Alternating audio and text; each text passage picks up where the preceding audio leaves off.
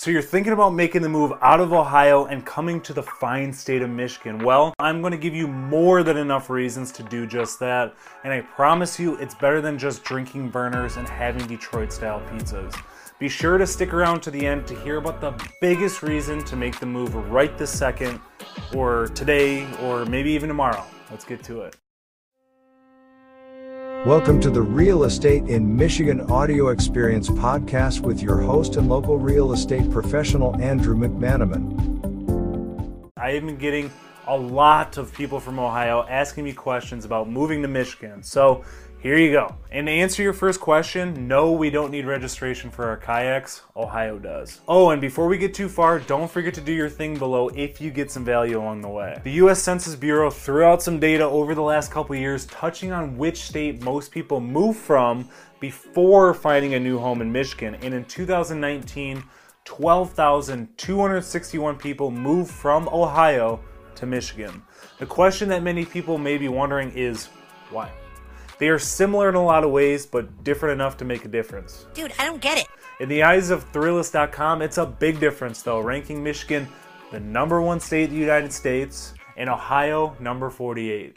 I thought maybe the author was a Michigan editor, but he's actually a Chicago editor, so that's that's a little interesting to see. Believe it or not, when people from Texas, California, or even some of the nearby states, Indiana and Wisconsin, consider making the move out of state to somewhere north, Michigan and Ohio are often spoken of together in conversation. I'm not saying everyone considers the two, but it's frequent enough for me to make this video, of course. It's like throwing a metaphorical dart at the northern part of the US dartboard and seeing if it sticks. Oh, it's not like that? Okay then. One of the biggest and most notable reasons to make the move from Ohio to Michigan is the unbeatable scenery. Since the two states share similar climates and are both on the top 10 list for the most populated states in the US, according to the World Population Review, and even share a similar cost of living, it made sense to touch on scenery. Michigan is surrounded by nature and breathtaking coastlines that is absolutely no secret. Take one second to look at the map and see that little mitten floating around on the water. The state of Michigan has more than 3,200 miles of shoreline. Ohio has about 312 miles of shoreline, which is Lake Erie, one of Michigan's Great Lakes, if you didn't know. In Michigan, you're always within a short driving distance to one of the state's many lakes and ponds. Each city provides its own unique culture and community, and on top of that, we have what is honestly a separate state altogether, the Upper Peninsula, which further expands on the greatness of Michigan scenery. The next point I want to touch on is the job markets. In this example, I'll compare Ann Arbor's job market with Cincinnati's job market. Statistically, they are pretty similar, so it just makes sense. Bear with me. Taking a look at this graph provided by bestplaces.net, you can see how the current unemployment rate in Ann Arbor is 3.5%, whereas in Cincinnati, it's 4.9%. The two statistics that stick out the most are the future job growth and the 10 year job growth. In Ann Arbor, there's about a 9% difference in future job growth and a 4% difference in the 10 year job growth. The reason I wanted to focus on longevity is with the pandemic smacking around our economy, driving prices, creating shortages, and hesitation with an unknown virus, there's a little bit of resettling that needs to happen, for lack of a better term.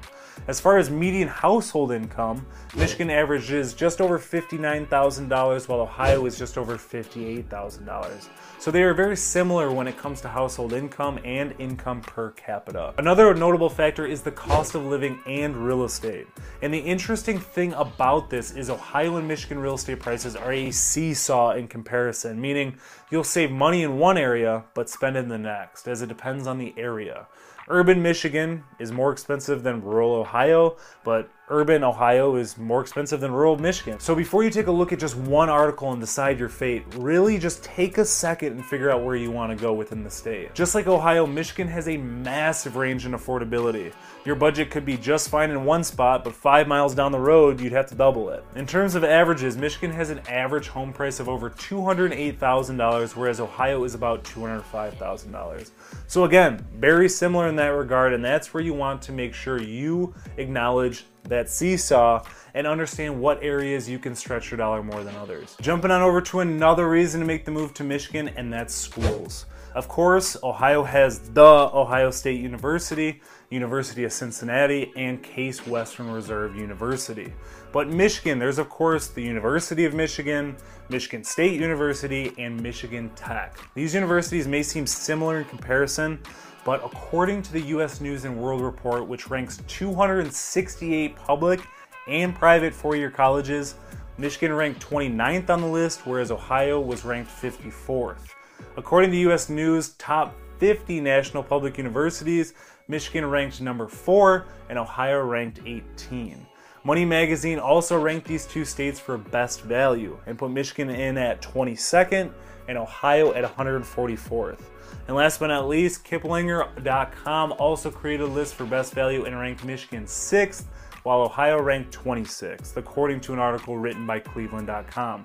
Granted, those rankings were a few years ago, but they still hold true today. Just to create a larger perspective here, I'll compare U of M to Ohio State University.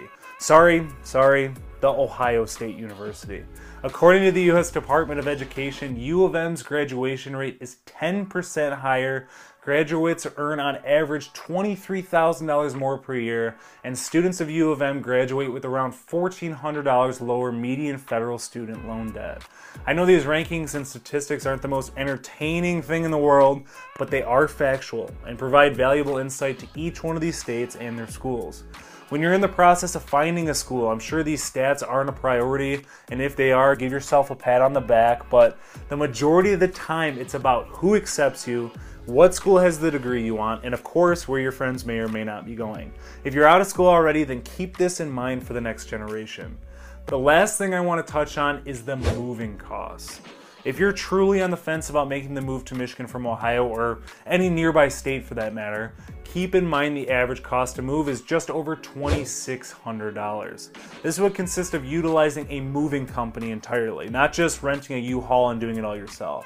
Of course, this amount depends on the number of belongings in your studio apartment versus your 2,000 square foot home. In terms of a U-Haul, let's say you're moving from Cincinnati to Detroit, which is about 260 to 300 miles depending on the route you take.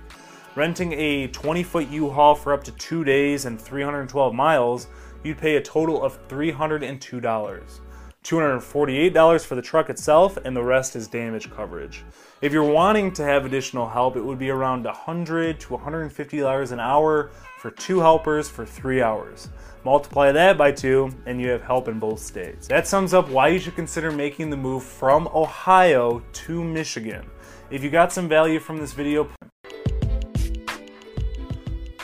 Thank you as always for listening to my podcast. If you would follow, subscribe, and leave a five star review on the platform you listen to this on, I would greatly appreciate it. Stay tuned for the next episode.